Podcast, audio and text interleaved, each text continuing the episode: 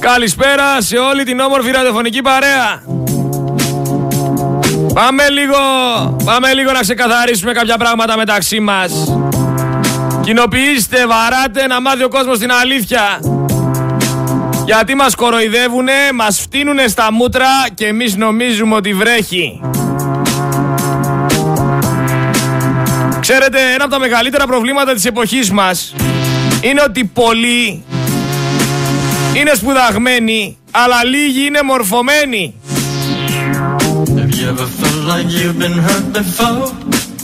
Πολλοί θεωρούν ότι βλέπουν τα πράγματα από τη σωστή οπτική γωνία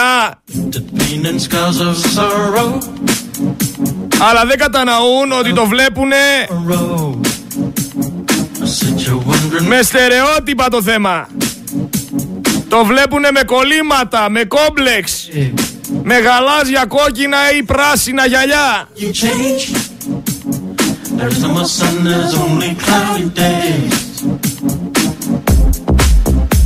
Ρε ζήστε το σήμερα. Το χθες σας έχει ξεχάσει Και το αύριο δεν σας ξέρει καν. Και τελικά καταλαβαίνω Ότι οι μόνοι ηλίθιοι Οι οποίοι είναι πιο ηλίθιοι Από αυτούς που σας κοροϊδεύουνε Είναι οι ψηφοφόροι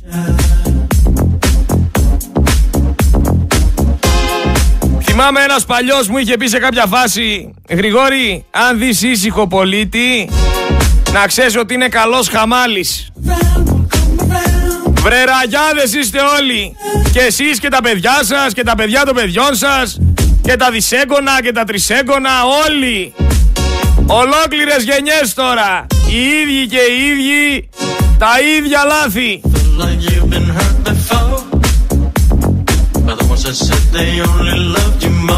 Ρε νερό να πιείτε δεν έχετε. Λάσπη βγάζουν οι βρύσες σας. Και ακόμα λέτε ότι οι δήμαρχοι είναι οι καλύτεροι.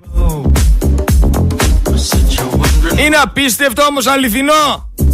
Τι στο καλό έχετε μέσα στο κεφάλι σας ρε. Όλη η Ελλάδα ξανά έβγαλε τους ίδιους και τους ίδιους. Δεν αντέχεστε ρε. Αγοραστός, Μπακογιάννης, Μπέος, τα έλεγα ότι θα ξαναβγούνε. Δεν μ' ακούγατε.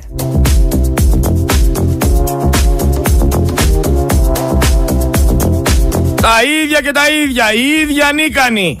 Στη Θεσσαλία δεν υπάρχει καμία δικαιολογία.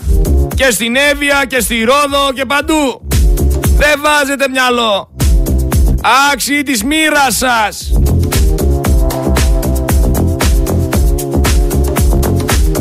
Και βγαίνει ο Μπέος και το παίζει και μάγκας. Βγαίνει ο Μπέος, γιατί είστε για τον Μπέο είστε. Κυριολεκτικά είστε για τον Μπέο. Βγαίνει ο Μπέος και λέει για το Κασελάκι στην ομιλία του. Ενώ έχει εκλεχθεί δήμαρχος, θα πούμε για το πώς εκλέχθηκε δήμαρχος.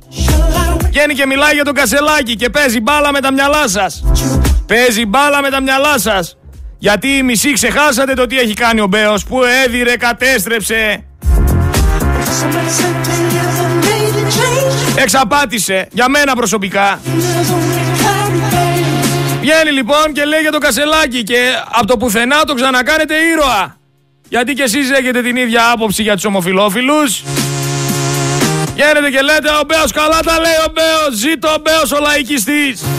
Ξεχνάτε ότι έγινε βρε χρυσόψαρα, έπαιξε μπάλα με το μυαλό σας. Ξεχνάτε ποιον έχετε απέναντί σας. Ξεχνάτε τι λέγατε για αυτόν τον άνθρωπο δύο εβδομάδες πριν. Γι' αυτό είστε μπερδεμένοι. Γι' αυτό είστε λάχανα. Γιατί σας διαχειρίζονται, σας χειραγωγούνε και ξέρουνε πώς λειτουργείτε.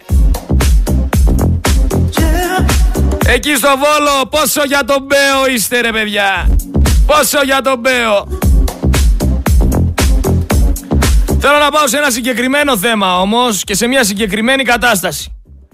Μπαίνω στο Υπουργείο Εσωτερικών και θέλω να το κάνουν όσοι ακούνε Focus FM 103,6 και την εκπομπή αυτή τη στιγμή.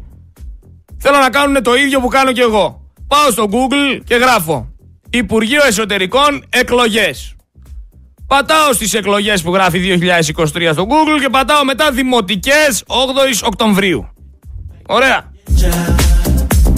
Και ξαφνικά μου εμφανίζει όλο το χάρτη πάνω πάνω επικεφαλίδα για όσους έχουν μπει στο σωστό σημείο λέει Δημοτικές εκλογές Οκτώβριος 2023. Παίρνεις λοιπόν τη ροδέλα από το βελάκι και την κατεβάζεις τέρμα κάτω. Και όταν φτάνεις τέρμα κάτω, κάτω από την Κρήτη, βλέπεις μία μπάρα. Αυτή η μπάρα γράφει τα στοιχεία δεν έχουν διασταυρωθεί με τα επίσημα στοιχεία των πρωτοδικείων. Και δίπλα έχει το λογότυπο της Singular Logic. Η οποία Singular Logic είναι αυτή που καταμετράει τις ψήφους. Εβραϊκής καταγωγής εταιρεία. Από όσο γνωρίζουμε, έτσι, από όσο αναφέρουμε.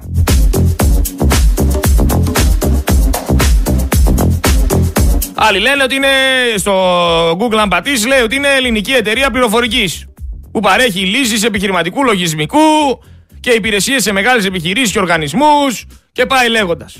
Και είναι στον όμιλο Space Ελλάς, ελληνική εταιρεία για να μην φάμε και καμιά μήνυση. Άσχετα για το τι λέμε εμείς. Λέει όμως κάτω στο Υπουργείο Εξωτερικού, στην επίσημη σελίδα, έτσι, Υπουργείο Εσωτερικού, στις εκλογές, είπαμε πως θα πάτε, κάτω-κάτω. Τα στοιχεία δεν έχουν διασταυρωθεί με τα επίσημα στοιχεία των πρωτοδικείων. Τι σημαίνει αυτό; Ότι τα αποτελέσματα που βλέπετε σε αυτή τη σελίδα και με βάση αυτή τη σελίδα πάει όλη η Ελλάδα είναι τα αποτελέσματα τα οποία έχουν στείλει οι δικαστικοί του κάθε τμήματος, του κάθε εκλογικού κέντρου. Η σωστή διαδικασία των εκλογών είναι μαζεύουν από κάθε τμήμα οι δικαστικοί το συνολικό αποτέλεσμα και το στέλνουν στο πρωτοδικείο. Εκεί πέρα γίνεται ξανά καταμέτρηση ψήφων. Κανονικά έτσι άσχετα που δεν το κάνουν στην Ελλάδα. Για να διασταυρωθεί αν όντως το αποτέλεσμα είναι αλλοιωμένο ή ορθό. Στην Ελλάδα λοιπόν ξεμπερδεύει ένα μια ολόκληρη κυβέρνηση, ένα ολόκληρο Υπουργείο Εσωτερικών με μία μπάρα σε μία ιστοσελίδα. Με αυτή τη μικρή μπάρα σε αυτή την ιστοσελίδα επιτρέπουν σε ένα ολόκληρο κράτος να μην ξαναμετρηθούν οι ψήφοι. Το Σύνταγμα λέει κάτι άλλο. Και το σωστό είναι κάτι άλλο. Γιατί έχουμε δει τώρα σε συγκεκριμένο εκλογικό τμήμα, στον Εύρο, ότι ο εκλογικό δικαστικός αντί για 26, αντί για 62 βασικά, μπερδεύτηκε, έκανε ένα λαθάκι και έγραψε 26. Αντί για 62 έγραψε 26 και έστειλε λάθος τα αποτελέσματα. Άμα ο αντίπαλός του δεν το είχε προσέξει και δεν γινόταν η ένσταση και περνούσε έτσι, κανένας δεν θα επιβεβαίωνε αν έχει, ότι έχει γίνει λάθος. Κανένας δεν θα το έβρισε, κανένας δεν ασχολούταν. Πώς λοιπόν γίνεται εμείς να εμπιστευτούμε αυτές τις εκλογές, αυτή την εκλογική διαδικασία στην οποία όταν καθόμαστε σε ένα τραπέζι πέντε άτομα, ο απέναντι επειδή στηρίζει κάποιον συγκεκριμένο, σκίζει κατά λάθος ένα φάκελο και τον βγάζει άκυρο. Έχει τύχει στο τραπέζι απέναντι άλλος να λέει: Όχι, κατά βλέπει το όνομα ποιος είναι σταυρωμένος. Όχι, κατά λάθος το σκίσα. Άκυρο. Τι άκυρο, ρε μεγάλε. Τι άκυρο. 2023 έχουμε, ρε παιδιά. Αυτή η εκλογική διαδικασία είναι ό,τι χειρότερο. Δεν στέκει από πουθενά. και δεν ελέγχεται από πουθενά. Και το αποδεικνύει αυτό σας λέω το Υπουργείο Εσωτερικών με αυτό που γράφει στην επίσημη σελίδα. Ότι τα στοιχεία δεν έχουν διασταυρωθεί με τα επίσημα στοιχεία. Ε, και τι στοιχεία είναι αυτά δηλαδή, ανεπίσημα; Εμείς δηλαδή πάμε με τα ανεπίσημα στοιχεία. Τώρα θα μου πεις σε κάποιους δήμους που οι άλλοι έχουν 20 μονάδες μπροστά, είναι ξεκάθαρο ότι έχει βγει δήμαρχος ο ίδιος.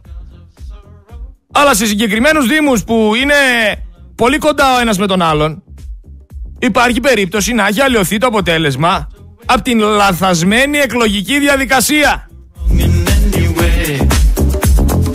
Πώς να εμπιστευτούμε λοιπόν όλη αυτή την κατάσταση; Πώς, πείτε μου πώς; Δεν γίνεται. Πώς θα το πω, δεν γίνεται, είναι λάθος. Θα έπρεπε να διασταυρώνεται ο κάθε εκλογικός σάκος για το πόσους ψήφους έχει μέσα, πόσοι πήγαν στο, στον πρώτο, πόσοι πήγαν στο δεύτερο, πόσοι πήγαν στον τρίτο. Γιατί έχουν δει τα μάτια μας και αν έχουν δει και με δικαστικούς πληρωμένους και με φορευτικές επιτροπές πληρωμένες και με ολόκληρα εκλογικά κέντρα αγορασμένα Στην Ελλάδα βρίσκεστε.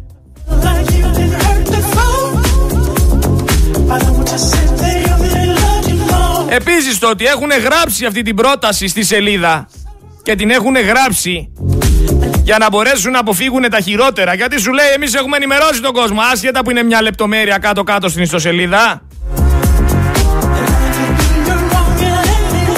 Όποιος το προσέξει το πρόσεξε και τι θα κάνει. Όμως άμα ένας δικαστικός λάβει μια ένσταση για ένα συγκεκριμένο δήμο και ανοίξει τους σάκους και βρει αλλοιωμένο το αποτέλεσμα αυτή κανονικά θα έπρεπε να είναι για μέσα. Και κανονικά το Υπουργείο Εσωτερικών δεν έπρεπε να ανακοινώνει τα στοιχεία των δικαστικών και ας βγαίναν τα αποτελέσματα μετά από τρεις μέρες. Θα έπρεπε να ανακοινώνει μόνο τα διασταυρωμένα αποτελέσματα. Τα έγκυρα αποτελέσματα. Εδώ πέρα τώρα η απλότητα η ίδια. Να βγει το βράδυ το αποτέλεσμα, να έχουμε γιορτές, να έχουμε πανηγύρια και αν αυτό το αποτέλεσμα είναι αληθινό δεν θα το μάθει ποτέ κανένας σας. Παρεμπιπτόντως στο Δήμο Παλαμά ξαναβγάλανε τον ίδιο δήμαρχο. Στο Δήμο της Ρόδου, στη Ρόδο, τον ίδιο, τον καμπουράκι πάλι βγάλατε βρε. Πάλι βρε τον καμπουράκι βγάλατε εκεί στη Ρόδο, χαϊβάνια. Και στα Τέμπη ο ίδιος. Και στο Ρεόκαστρο ο ίδιος. Και στο Βόλο ο ίδιος. Και στην Αθήνα ο ίδιος. Και στην Αλεξανδρούπολη ο ίδιος. Οι ίδιοι και οι ίδιοι. Αλλά πιο πολλοί οι Βολιώτες. Πιο πολλοί οι Βολιώτες. Και οι Αθηναίοι, εντάξει. Θέλετε μεγάλο περίπατο εσείς εκεί, κάθε χρόνο μεγάλο περίπατο και να σας πάει πεζοδρόμια και να σας αγοράζει δέντρα. Με 400 ευρώ το κάθε δέντρο. Εντάξει, το ότι ο Μπέος βγήκε και σχολίασε με αυτόν τον τρόπο, το ότι είναι ένας χυδαίος λαϊκιστής τραμπούκος, το ξέρουμε. Το έχει αποδείξει. Είναι, είναι, είναι ένα υποκείμενο της πολιτικής ζωής. Είναι το άλλο πρόσωπο του Κυριάκου Μητσοτάκη και της Νέας Δημοκρατίας. Στην ομιλία του όμως, γιατί εξελέγει δήμαρχος, βγαίνεις και μας λες ρε φίλε για τον Κασελάκη. Αυτή τη συμπεριφορά να τη λουστείτε. Δεν τον είδα να σχολιάζει που καίνε ελληνικές σημαίες. Δεν τον είδα να σχολιάζει όλους αυτούς που καταχρύνουν κόσμο που αγαπάει την πατρίδα και, και τους λένε όλους φασίστες. Δεν είδα να κατακρίνει κανέναν άλλον. Παίζει μπάλα με το μυαλό σας. Ασχολήθηκε με ένα θέμα το οποίο είναι ευαίσθητο και επίκαιρο και ξεχάσατε ό,τι έχει κάνει και δεν έχει κάνει και ξαφνικά ξανά είναι ο Μπέος για εσάς Θεός. Γιατί, γιατί είπε φούστη το κασελάκι. Ε, είστε γελοί όσο είναι κι αυτός. Προσωπικά για μένα ο Βόλος μετά από όλα αυτά που συμβαίνουν είναι ένα σημείο στο οποίο υπάρχουν πάρα πολλά χαϊβάνια. Μπορεί κάποιοι να παρεξηγηθείτε, αλλά για μένα είναι η αλήθεια μου και δεν τρέπομαι να την πω και ούτε κολώνω να πω ότι δεν είμαι διπλωμάτης να σου πω α, είστε καλά εκεί στα μυαλά σας. Στον κόσμο σας είστε. Θέλετε ξανά Μπακογιάννη, ε. Θέλετε ξανά Μπακογιάννη. Εντάξει. Τι να σας πω, αφού θέλετε Μπακογιάννη. Εν τω μεταξύ να σχολιάσουμε κιόλας ότι ο, ο Κασιδιάρης πήρε 8%. Κάποιοι λέγανε ότι αν κατέβαινε στις βουλευτικές θα έπαιρνε 20%, θα έβγαινε πρωθυπουργός, θα έκανε, θα Και στις δημοτικές εκλογές στην Αθήνα πήρε μόνο 8%. Εγώ περίμενα να πάρει περισσότερο, να σου πω την αλήθεια. 8% μόνο. Τι έγινε ρε παιδιά. Πού είναι ο, ο πλανητάρχης, γιατί δεν ε, βγήκε δήμαρχος, γιατί κάποιοι ανεβάζανε κιόλα. Θα δείτε την τεράστια έκπληξη, ξέρετε το κλασικό αυτό. Θα δείτε την τεράστια έκπληξη. Την Κυριακή θα γίνει χαμός. Θα γίνει χαμός. Αυτός είναι ο χαμός. 8%.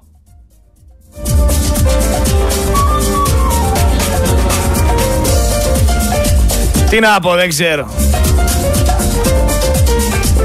Κλαίω και γελάω μαζί με τα μυαλά που κουβαλάνε κάποιοι σε αυτή τη χώρα. Αλλά εντάξει, ο αγοραστός βγήκε σας είπε Φτάσαμε τη Θεσσαλία μπροστά. Την κάναμε πρώτη στον στην Ευρώπη. Και το πιστέψατε και πήγατε το ξαναψηφίσατε. Τι να, να, να ζητήσουμε συγγνώμη προκαταβολικά για το 2023. Τι να πούμε.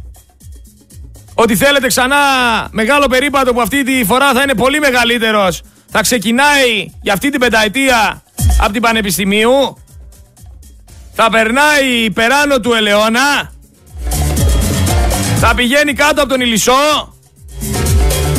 Θα κάνει παράκαμψη υπογείως της Μαρίνας Ελληνικού. Θα συνεχίζει με βόλτα στις γόνδολες της Θεσσαλίας και το άλσος Δαδιάς και στο τέλος θα καταλήγει θριαμβευτικά πάντα στο μετρό Θεσσαλονίκης. Φέτος εκεί πέρα θα, θα, έτσι θα πάει ο μεγάλος περίπατος. Ε, και πάρε εκατομμύρια. Και τελικά θα σας πει παιδιά ε, λόγω επικοινωνιακών θεμάτων δεν θα πραγματοποιηθεί ο μεγάλος περίπατος. Έχουμε φάει δύο δις και τελικά το ακυρώνουμε. Και τα παίρνουμε όλα πίσω και ξεκινάμε όλα να τα σπάσουμε και θέλουμε άλλα δύο δις για να τα μαζέψουμε όλα αυτά. Και εσείς θα λέτε μπράβο δήμαρχε σε θέλουμε άλλα 10 χρόνια. Άλλα 20 χρόνια σε θέλουμε Μπακογιάννη. Άσχετα που το... η αποχή πήγε περίπου στο 60% συνολικά. Θα αναρωτιέστε ρε ποιος ψηφίζει Μητσοτάκη, Χαρδαλιά και Μπέο. Και θα έρχομαι να σας λέω ότι η μειοψηφία τους ψηφίζει. Με λίγα λόγια τι γίνεται αυτή τη στιγμή στην Ελλάδα; Ψηφίζουν οι λίγοι και οι υπόλοιποι κάθεστε και τους κοιτάτε. Αποφασίζουν οι λίγοι για εσάς.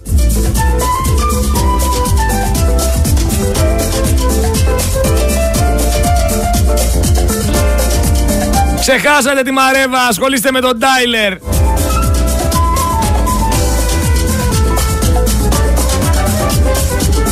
Αλλά στις εκλογές είμαστε ο κυρίαρχος λαός.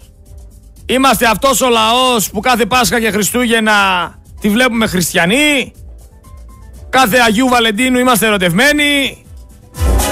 25 Μαρτίου με 28 Οκτωβρίου θυμόμαστε ότι είμαστε Έλληνες πατριώτες. Και όλο τον υπόλοιπο χρόνο είμαστε οι ίδιοι καραγκιόζιδες που ήμασταν πάντα. Δηλαδή έπρεπε να βγει ο Μπέος για να ξανακαταλάβετε ότι είμαστε ο πιο ηλίθιος λαός αυτή τη στιγμή του γαλαξία. Δεν το είχατε καταλάβει 25 Ιουνίου με αυτό που έγινε με τις εθνικές εκλογές. Ρε, το σύνδρομο της Στοκχόλμης θα το μετονομάσουμε σύνδρομο του Βόλου. Έχετε σύνδρομο του Βόλου. Σας κλέβουνε, σας δέρνουνε, σας καταστρέφουνε και εσείς ξαναχειροκροτάτε. Ξαναθέλετε τους ίδιους. Μη χαθεί ο βιαστής σας. Αλλά κάποιοι θα πούνε ότι τους βγάλαμε ξανά αυτούς για να κάνουν αντιπλημμυρικά έργα. Γιατί μας είπαν ότι θα κάνουν αντιπλημμυρικά έργα. Το ότι κάθε ένας σαλιάρης τώρα έχει βγει, το παίζει δημοτικός σύμβουλος. Θεωρεί τον εαυτό του να πούμε υπερήρωα. Θεωρεί ότι είναι αυτός και κανένας άλλος.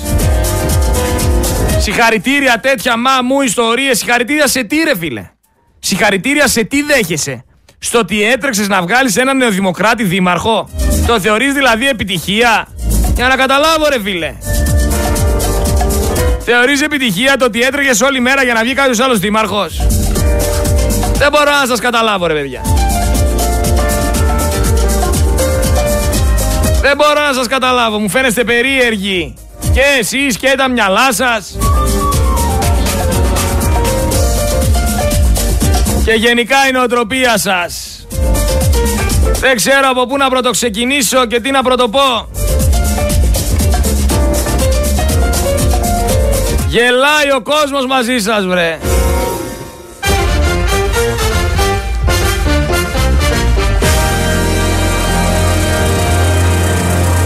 Γελάει ο κόσμος μαζί σας και κλαίει παράλληλα. Στη Θεσσαλονίκη δεν είχαμε αποτέλεσμα. Ο Ζέρβας με τον Αγγελούδη πάνε για δεύτερη Κυριακή. Κολοφάναρο τον έχει ο Αγγελούδης. 27,33 μέχρι στιγμής ο Ζέρβας. 25,74 ο Αγγελούδης. Εν τω μεταξύ πίσω τους είναι και ο Πέγκας. Ο οποίος θα πω δεν περίμενα να πάει τόσο καλά. 20%. Οι υπόλοιποι κάτω από 7%.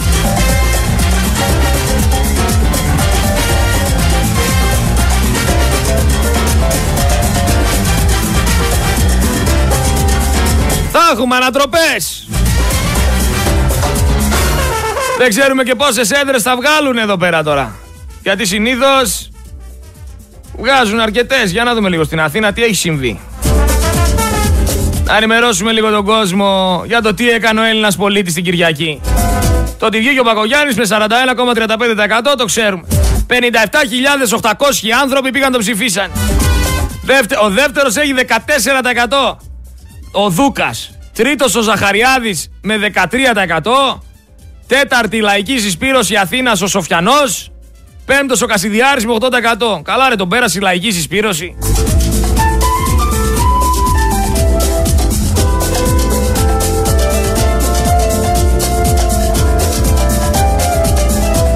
Πόσες έδρες βγάζουν στην Αθήνα είναι το θέμα. Θεωρώ παράνομο και είναι παράνομο, δεν το θεωρώ μόνο. Όλο αυτό που κάνουν όλοι αυτοί οι άνθρωποι οι οποίοι είναι υποψήφοι δημοτικοί σύμβουλοι, κάθονται ρε παιδιά μπροστά από το εκλογικό κέντρο, σαν τις βδέλες, περιμένουν να περάσει στην πόρτα του σχολείου για να πέσουν πάνω σου, να σου ρουφήξουν το αίμα, να σε γλύψουν, να σου πούνε αδερφέ, σε παρακαλώ, ψήφισέ με, ψήφισε το γνωστό μου, τον πατέρα μου, τη μάνα μου, το θείο μου, την κουμπάρα μου. Αλλά αυτό δεν είναι παράνομο. Το να γλύφεις και να είσαι μια σαρδέλα και μια βδέλα η οποία όλη μέρα θέλει κάτι να καταφέρει, το καταλαβαίνω μωρέ τέτοια είναι η φάρα. Αλλά το να δίνεις φάκελο στο εκλογικό κέντρο με σταυρωμένο ψηφοδέλτιο την ώρα που ο άλλος πάει να μπει στην κάλπη είναι παράνομο. Θεωρείται ομή παρέμβαση στην εκλογική διαδικασία και κανονικά είσαι για μέσα. Άσχετα που στην Ελλάδα δεν λειτουργεί τίποτα. Άσχετα που στην Ελλάδα ο άνθρωπος ο οποίος είναι εκεί στο εκλογικό κέντρο έχει πάρει από το κυλκείο χυμό και πίνει και κάνει τσιγαράκι και περιμένει να τελειώσουν. Κανονικά όσοι είχαν φακέλους και μοιράζανε σταυρωμένους φακέλους σε όσους πάνε να ψηφίσουν ήτανε για μέσα. Είναι παράνομο. Επίσης παράνομο είναι να μοιράζεις φυλάδια.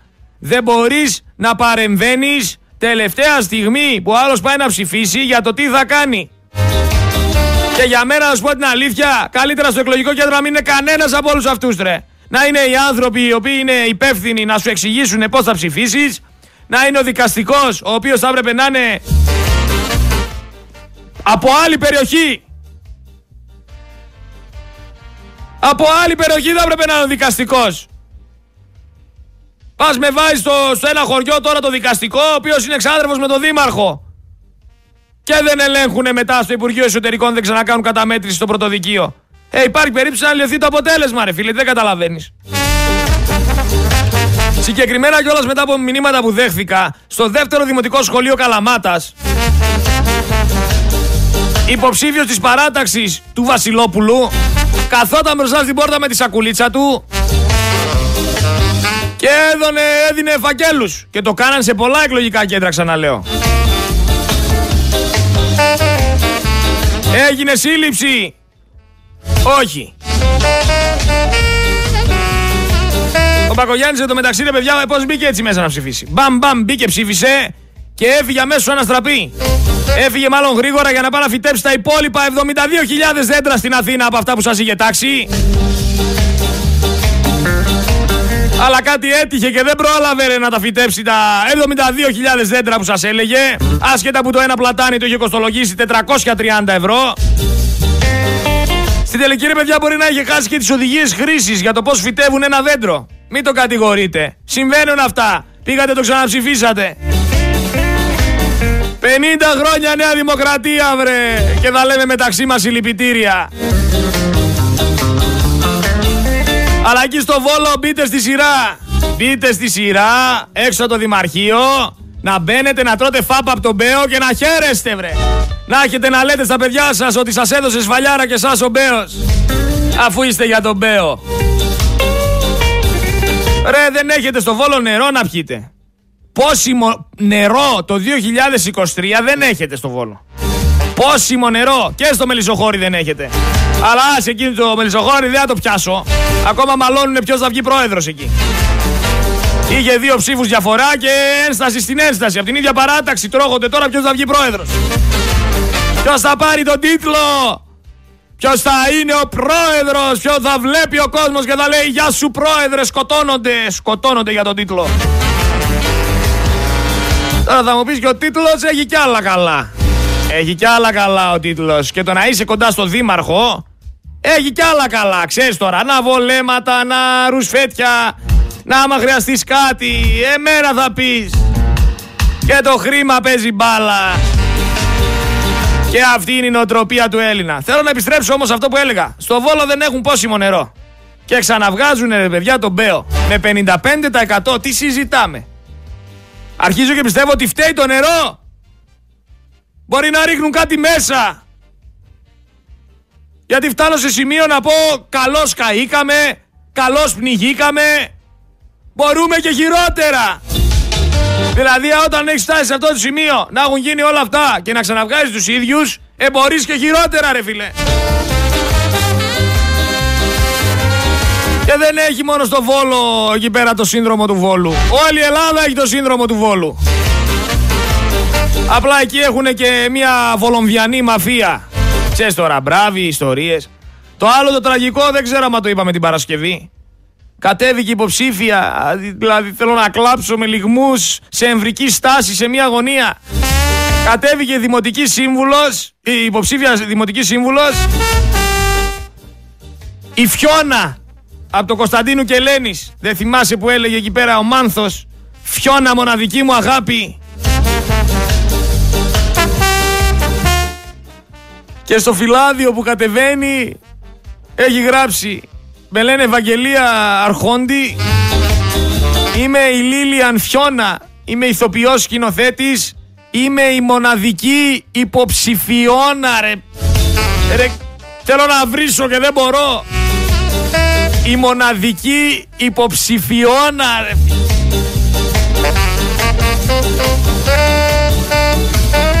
Δηλαδή να σηκωθώ να φύγω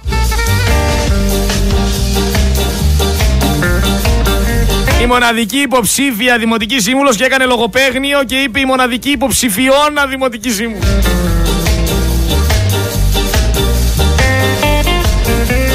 Επαρετούμε!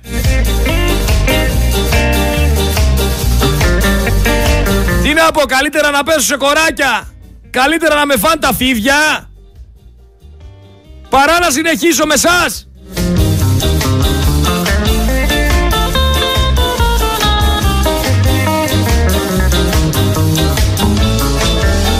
Κουράστηκα, πώς να το πω, κουράστηκα, αηδίασα. Αηδίασα. Πόρε Παναγία μου. Δηλαδή δεν τράπηκε. Κάπου όπα ρε φίλε, κάπου όπα. Βλέπω τη δεύτερη Κυριακή να γίνεται η ανατροπή στη Θεσσαλονίκη. Βλέπω ο Αγγελούδης να περνάει μπροστά. Ο Αγγελούδης ο οποίος είναι και πιο παλιός. Αλλά θα μου πεις και ο Ζέρβας έχει τις άκρες του, ήταν και μέλος του Rotary Club. Έχει, η αλήθεια είναι, πολύ ισχυρούς υποψήφιου. Δηλαδή κάποιους ανθρώπους που ξέρω εγώ και δεν το περίμενα με τίποτα να κατεβούν όλοι αυτοί. Δηλαδή βλέπεις έναν άνθρωπο ο οποίος είναι άξιος. Έχει την οικογένειά του, έχει τη δουλειά του. Είναι καλός άνθρωπος, έχει σοβαρές απόψεις. Ο οποίος θα μπορούσε να κάνει πολλά πράγματα στη ζωή του. Και θεωρεί ότι η καριέρα του αποκορυφώνεται με το να γίνει δημοτικός σύμβουλος.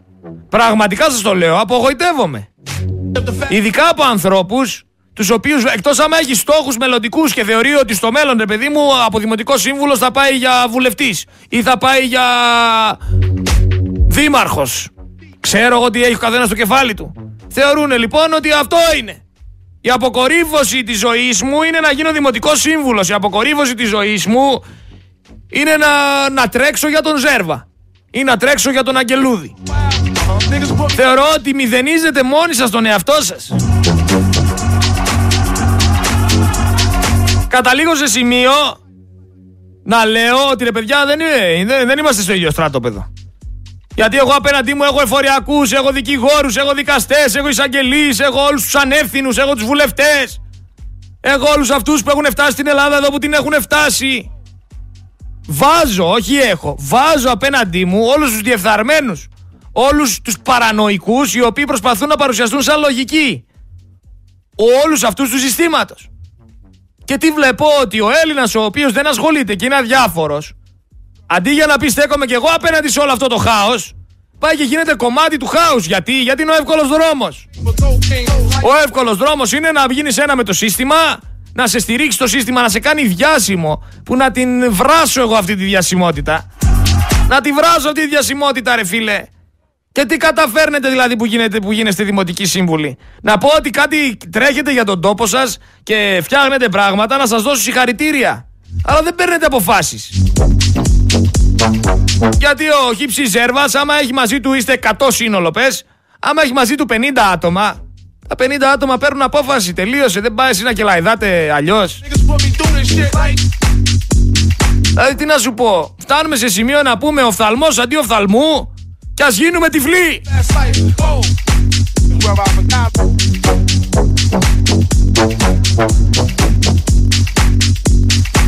Ξεχάσατε και πλημμύρες και φωτιές, ξεχάσατε και ε, αρχιτεκτονικές δημιουργίες του Καλατράβα. Τα ξεχάσατε όλα. Το ότι αγοράζεις και πληρώνεις ένα σκασμό λεφτά σε όλους αυτούς οι οποίοι υποτίθεται κάνουν τη δουλειά τους ο καθένας στην κατηγορία του και στην ουσία κανένας δεν κάνει τη δουλειά του και όλοι είναι άιντε θύμα, άιντε ψώνιο και μόστρα και διθενηλίκη και πουλάνε μούρι. Και στην ουσία δεν γίνονται αυτά που πρέπει να γίνουνε και κάθεσαι τρέχεις και φωνάζεις και μαλώνεις για να περάσεις σκουπιδιάρα κάθεσαι στο Δήμο και φωνάζεις και λες σας παρακαλώ πολύ να περάσει σκουπιδιάρα, θα κολλήσουμε κανέναν ιό. Γιατί αυτό κάνεις. Που αυτό θα έπρεπε να είναι δεδομένο σε μια οργανωμένη πόλη. Τι συζητάμε τώρα για το αν θα περάσει σκουπιδιάρα; Παρακαλάμε να περάσει σκουπιδιάρα. Κανονικά θα έπρεπε να περνάνε σκουπιδιάρες. Κανονικά κάθε μήνα θα έπρεπε να καθαρίζονται οι δρόμοι. Κανονικά θα έπρεπε να έχει οργάνωση και να εξελίσσεται η πόλη και να γίνεται καλύτερη. Να δημιουργούνται αντιπλημμυρικά έργα. Να υπάρχουν νέες επιχειρήσεις. Να γίνεται σχέδιο συντήρησης για γέφυρες, για κτίρια. Θα έπρεπε να υπάρχουν έξυπνες ιδέες για το πώς θα προσελκύσουμε κόσμο στη δική μας περιοχή ώστε να αρχίσει να υπάρχει ανταγωνισμός με τις υπόλοιπες πόλεις ή χωριά. Υπάρχει κάτι τέτοιο; Γιατί εγώ βλέπω απλά μια παρέα τεράστια η οποία υπάρχει σε κάθε τόπο και τρώει χρήμα. Βγάζουν ένα δημόσιο έργο, το κάνουν όσο πιο φθηνά μπορούν, τα υπόλοιπα τα βάζουν τσέπη και αυτή είναι η καθημερινότητά τους. Δεν τρέχουν να λύσουν προβλήματα. Τρέχουν να βρούνε τι θα κάνουν για να αρπάξουν χρήμα. Και εσείς αντί για να τους κατακρίνετε, τους χειροκροτάτε και λέτε κι εγώ θέλω να συμμετέχω σε αυτή την ομάδα να βγάλω κι εγώ κανένα ψίχουλο. Να έχω κι εγώ τα κονέ.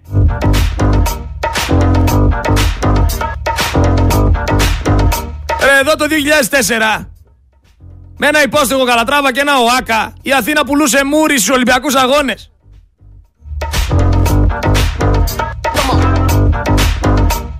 Έτσι είναι οι δημιουργίες του Καλατράβα. Όχι μόνο κοστίζουν ακριβά. Όχι μόνο μόστρα. Πρέπει να έχεις μια συντήρηση. Μια ιδιαίτερα απαιτητική συντήρηση. Και φέρνω σαν παράδειγμα το ΆΚΑ. Γιατί ήτανε δουλειά του Δήμου. Ήτανε δουλειά της κυβέρνησης. Είναι η ευθύνη μιας χώρας που στην προκειμένη φάση δεν μπορεί καν να συντηρήσει τι βα... Τι να πω... Τη βαφή σε μία άσφαλτο ρε παιδιά. Δηλαδή δεν μπορούμε καν να συντηρήσουμε τις γραμμές στο δρόμο. Oh. Τις άσπρες αυτές γραμμές. Ήταν αναμενόμενο να γίνει όλο αυτό. Βλέπεις γραμμές υπάρχουν πριν τις εκλογές. Δρόμοι φτιάχνονται πριν τις εκλογές. Πλατείες γίνονται πριν τις εκλογές. Δεν υπάρχει τίποτα σε αυτή τη χώρα που να αποκτήθηκε με σκοπό να συντηρηθεί για να συνεχίσει να λειτουργεί. Το είδαμε στα τέμπη με τον ΟΣΕ. Άμα κατεβείτε στο σταθμό Ομόνια, κάτω θα το δείτε. Στο μετρό τα ίδια. Κάμερες στους δρόμους τα ίδια. Έχουν θολώσει όλες. Αυτοκινητόδρομοι τα ίδια. Και πού στα κόμμα; Με όσα έρχονται σε μια χώρα που οι υποδομές διαλύονται μέρα με τη μέρα. Τα είδαμε τα χάλια μας και με τις πλημμύρες. Ούτε καν ε, πολεμικά αεροπλάνα και ελικόπτερα δεν μπορείτε να, να προστατεύσετε. Τα οποία τα έχετε χρυσοπληρώσει. Τα έχετε, δεν τα έχουνε. Δικά μας λεφτά είναι. Τα οποία δεν κάναν και τίποτα τρομερό. Καθόντουσαν σε ένα διάδρομο. Και κοιτάτε που δεν το πολύ συζητάνε. Θέλουν να, προσ... να προσπεραστεί για αυτό το θέμα. Σας είπανε πώς ήταν οι νεκροί στη Θεσσαλία. Χθες ρωτούσα πάλι. Πώς ήταν ρε οι νεκροί στη Θεσσαλία, μπορεί κάποιος να βγει να μου πει; Μόνο μούρι, ψώνιο, έχουμε αρχαίο πολιτισμό, γιατί νέο δεν έχουμε, παπάντζα, να ασφαλιάρε του ψηφοφόρους, οι οποίοι ζητάνε και συγγνώμη μετά. Άμα κανένα σηκώσει κεφάλι ξύλο, δακρυγόνα και πάει λέγοντας. Σε μια χώρα που το μότο της είναι πάμε και όπου βγει. Από τι γη ζούμε. Και δεν είναι απλά ένα μότο το οποίο υπάρχει. Την αντιπροσωπεύει κιόλας. Ξύλο λοιπόν μέχρι να μάθουμε όλοι να ζητάμε συγγνώμη από αυτούς που μας διαλύουν τη ζωή. Αυτό δεν θέλετε, αυτό θα έχετε ρε. Αυτό θα έχετε, αφού αυτό θέλετε. Αυτό θα έχετε. Πάει ο άλλος, φτιάχνουμε εμείς με τα λεφτά μας την Αττική Οδό, φτιάχνουμε με τα λεφτά μας την Εγνατία, φτιάχνουμε με τα λεφτά μας δρόμους και την επόμενη μέρα την δίνουν σε ιδιώτη ο οποίος κόβει κάθε χρόνο εκατομμύρια. Φτιάξαμε εμείς το δρόμο για να τον πάρει ο ιδιώτης να κόβει με τα διόδια εκατομμύρια. Τώρα καινούριο, από το 74 φτιάχνουν το μετρό της Θεσσαλονίκης. Κοντεύει από όσο λένε η στιγμή για να βγει το μετρό στη φόρα, να ξεκινήσει να λειτουργεί, άσχετα που θα έχει πέντε στάσεις. Και τι λέει ο Μητσοτάκης, 11 χρόνια θα το δώσουμε σε ιδιώτη. Ολοκένουργιο μετρό, ακόμα δεν άνοιξε. Το κράτο, το χτίσαμε με τα λεφτά μας το μετρό, έτσι. Με τους φόρους, με τα τέλη, με δικά μας λεφτά χτίστηκε. 11 χρόνια σε ιδιώτη, ολοκένουργιο, πένα το μετρό. Τα έσοδα όλα αυτά θα πάνε σε τσέπες. Δεν θα πάνε στο κράτος. Γιατί να μην πάνε στο κράτος, ρε; Εμείς δεν το χτίσαμε, για μας δεν είναι. Γιατί να μην πληρώνω εγώ και τα λεφτά να τα παίρνει η Ελλάδα και να κάνει και καινούργια έργα και να τα παίρνει ο ιδιώτης. Ποιος είναι αυτός ο ιδιώτης; Τι έβαλε αυτός ο ιδιώτης για αυτό το έργο και του το δίνεις το έργο έτσι; Έτοιμο καινούριο με ζελατίνα. Να το διαχειρίζεται αυτός και να βγάζει λεφτά. Με ρώτησες εμένα αν θέλω να το δώσω ιδιώτη. Εγώ δεν το χτίσα. Δεν το χτίσε εσύ, ρε Μητσοτάκη. Εγώ το χτίσα. Για ποιο λόγο να το πάρει ιδιώτη στο μετρό 11 χρόνια; Με ρώτησες. Τώρα θα μου πεις εδώ βγήκανε δήμαρχοι γιατί καίγανε φορτηγάκια των αντιπάλων τους. Το είδαμε κι αυτό. Είδαμε πολλά. Τα κεράσματα πήγαν σύννεφο. Και όλοι οι δήμαρχοι όλος τυχαίω ανάψανε πουρο. Οι Μπρούκλιδες ανάψανε πουρο. Κάναμε τον κάθε βλάκα κυριολεκτικά δήμαρχο στην Ελλάδα. Τον κάθε ανεύθυνο, τον κάθε ανίκανο. Με μια εκλογική διαδικασία η οποία δεν είναι εμπιστεύσιμη. Η οποία δεν είναι αντικειμενική. Οι εκλογές αυτές, πέρα από νοθευμένες για το πώς γίνονται, Are you ready to play the game? Now, are you ready to play the game? Δεν είναι εμπιστεύσιμες. Δεν είναι εμπιστεύσιμες, ρε φίλε. Μα πώς μπορείς, σου εξήγησα πέντε φορές ότι δεν γίνεται να είναι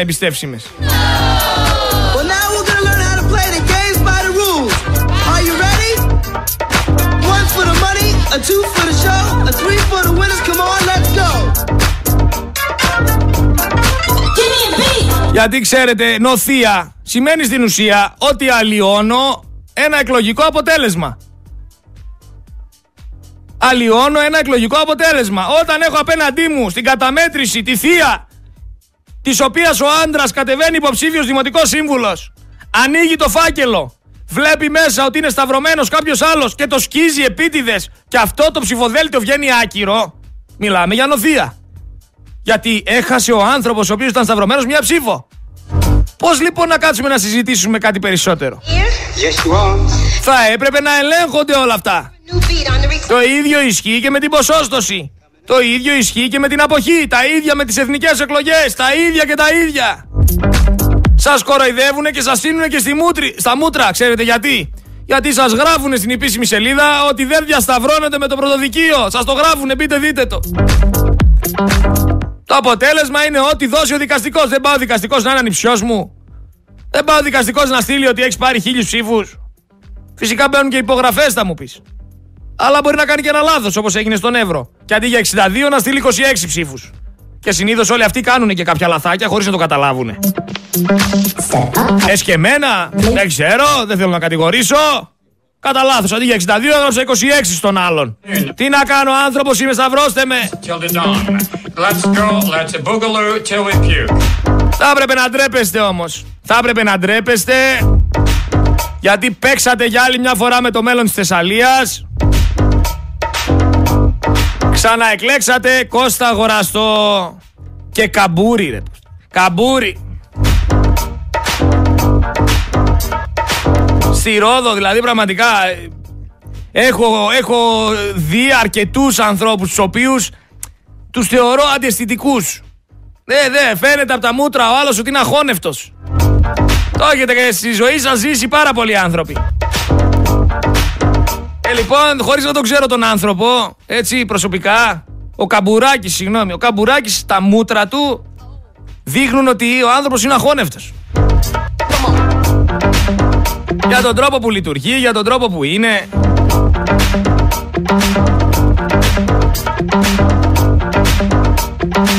Όχι ο Δημήτρης ο Καμπουράκης. Αυτός στην τηλεόραση ο... που κελαϊδάει πως κελαϊδάει. Πρώτα απ' όλα ο Αντώνης ο Καμπουράκης. Είναι αυτή η μορφή καράφλας. Γιατί το λέω αυτό, εντάξει, καράφλα έχουμε και εγώ έχω καράφλα. Σιγά σιγά και εγώ αρέωση έχω. Πάω για καράφλα. Δεν είναι κακό να έχεις καράφλα.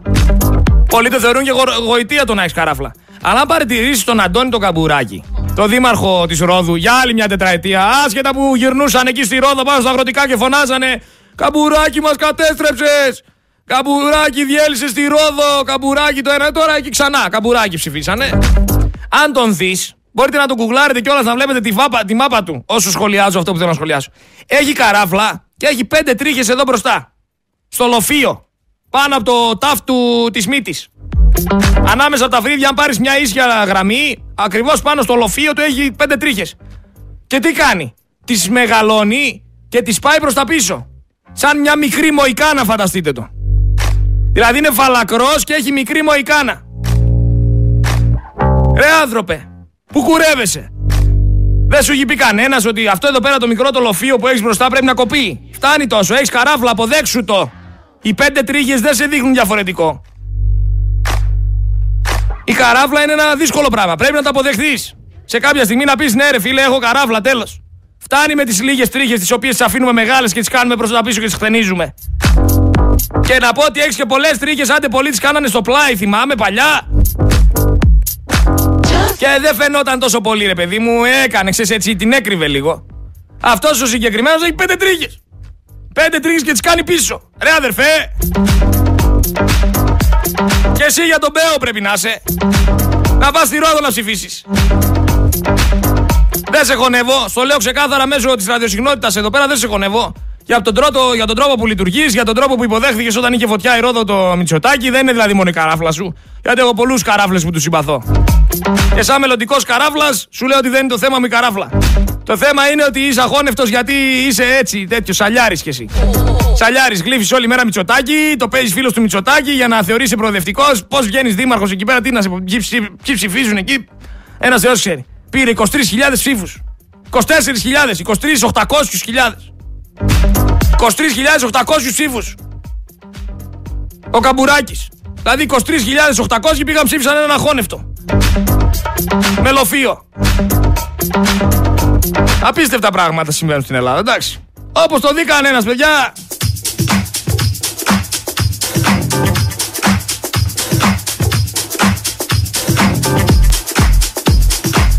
Όπως το δει κανένας. Πάντως εγώ δηλώνω απογοητευμένος. Για άλλη μια φορά καταλαβαίνω ότι σε αυτή τη χώρα οι άνθρωποι δεν ψηφίζουν όπως θα έπρεπε να ψηφίζουμε. Τα έχουμε πει, τα έχουμε ξαναπεί. Το κριτήριό τους είναι άμα κάποιος είναι συγγενής ή άμα κάποιος είναι φίλος, δεν είναι άμα είναι κατάλληλος. Δεν θέλετε οικογενειοκρατία, υποτίθεται, αλλά λειτουργείτε με την οικογενειοκρατία. Γιατί όποιος έχει το μεγαλύτερο σόι παίρνει τους μεγαλύτερους ψήφους. Πέσανε τηλέφωνα τώρα. Πέσανε τηλέφωνα. Χαμός έγινε.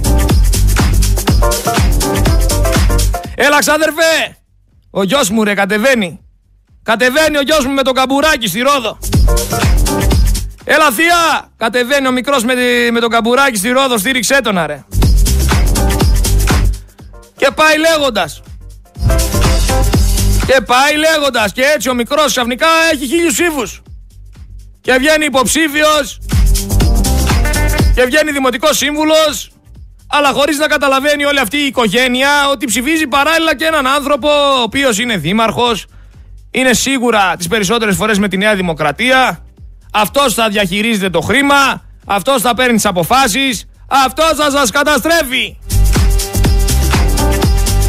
Αλλά άμα θεωρείς ότι το αποκορύφωμα της ζωής σου είναι να είναι ένα, αυτό εδώ, αυτή η καριέρα, αυτός ο δρόμος, καλά, εντάξει, δεν κατακρίνω κανέναν. Ο καθένας όπως θεωρεί, έτσι.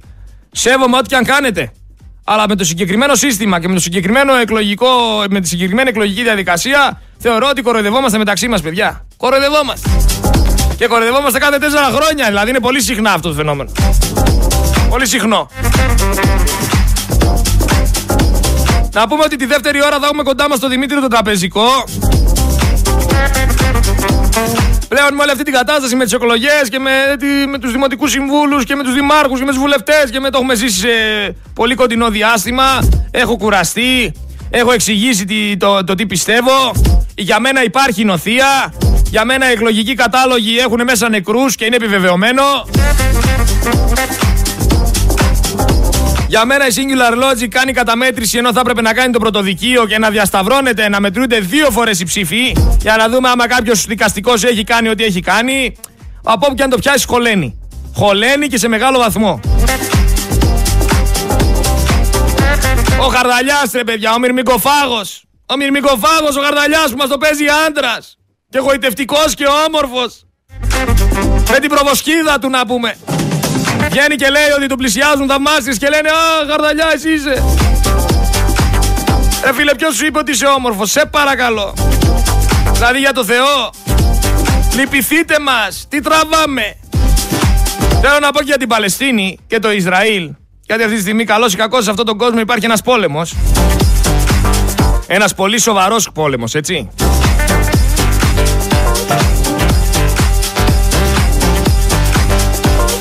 Απ' τη μία έχουμε τους Ισραηλινούς οι οποίοι έχουν αποδείξει ότι έχουν εφερθεί σκληρά στο λαό της Παλαιστίνης.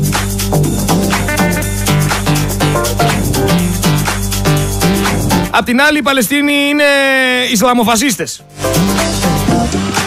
Δηλαδή το να πιάνεις τώρα μια κοπελίτσα και να τη, να τη βιάζεις και να την κρεμάς από τα μάξι και να τρέχουν αίματα ανάμεσα από τα πόδια της και να τις φάζεις και να, να κρέμονται πτώματα και να τα έχεις δεμένα για να κόβεις λαιμούς και τέτοια είσαι Ισλαμοφασίστας ε, Παλαιστίνιος ο οποίος δεν υπολογίζει τίποτα. Τώρα θα μου πεις απ' την άλλη οι Παλαιστίνοι δολοφονούνται επί χρόνια από το φασιστικό καθεστώς του Ισραήλ. Θα μου πεις τώρα ότι δύναμη στη Χαμάς δίνουν οι εγκληματίες Ισραηλινοί και όλες οι χώρες του πλανήτη που κλείνουν τα μάτια σε διάφορα εγκλήματα που συμβαίνουν κατά της ανθρωπότητας. Και αυτό εγώ θα σας πω, παιδιά, ότι δεν είμαι με, ούτε με τους Παλαιστίνιους. Για, για τον τρόπο που λειτουργούν. Τώρα θα μου πεις δεν υπάρχει άλλος τρόπος να αντιδράσεις. Δεν είμαι ούτε με τους Ισραηλινούς. Σε καμία περίπτωση. Εγώ απέχω. Απέχω. Αλλά θα πω ένα πράγμα. Ότι σίγουρα δεν έχουν φερθεί σωστά.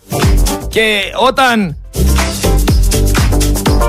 φέρεσαι με λάθος τρόπο είναι δεδομένο και αναμενόμενο ότι κάποια στιγμή θα σου φερθούν με λάθος τρόπο. Εγώ είμαι με τους Έλληνες, εγώ είμαι με τον τόπο μου, εγώ είμαι με την πατρίδα που αγαπάω και σε κάποια φάση άμα έρθουν απέναντι αδικημένοι είναι, δεν με νοιάζει τι είναι, απέναντί τους θα είμαι. Και εφόσον δεν είναι δικός μου πόλεμος και είναι αλωνών ο πόλεμος, δεν παίρνω θέση, ας κάνουν ό,τι γουστάρουνε. Δεν πάνε να σφαχτούν μεταξύ τους, πρόβλημά τους. Θα ανακατευτώ εγώ σε κάτι διαφορετικό που δεν μου, δεν μου φαίνει και δεν, δεν, με, δεν με απασχολεί. Ούτε συμφέρον έχω από αυτό σαν χώρα, ούτε θα εξελιχθώ, ούτε με χτυπάει κάπως. Α κάνουν ό,τι θέλουν, ρε. Το ίδιο είπα και για την Ουκρανία με τη Ρωσία. Τι με νοιάζει εμένα η Ουκρανία με τη Ρωσία, τι κάνει για το Κίεβο εκεί και. Δεν με απασχολεί. Με εμάς όταν έγινε αυτό με την Κύπρο δεν βοήθησε κανένας. Αύριο μεθαύριο, αν γίνει με τα νησιά μας, δεν θα ασχοληθεί κανένας μαζί μας και δεν θα μας βοηθήσει κανένας. Οπότε εφόσον είμαστε όλοι μόνοι μας, θα πάμε έτσι. Κάθομαι εγώ τώρα να κλαίω τα βράδια επειδή οι Ρώσοι με τους Ουκρανούς σκοτώνονται και οι Παλαιστίνοι με τους Ισραηλινούς. Εμένα με λυπάται κανένας. Τους πόντιους εκεί πέρα πάνω τους ξεκληρίσανε και δεν είπε κανένας τίποτα. Όταν θυμηθούν να έχουν την ίδια ενσυναίσθηση και για μένα, τότε ίσως ασχοληθώ. Έχουν γονατίσει οικονομικά εδώ πέρα, φεύγουν όλοι οι νέοι στο εξωτερικό και θα ασχοληθώ εγώ με την Παλαιστίνη και με την Ουκρανία.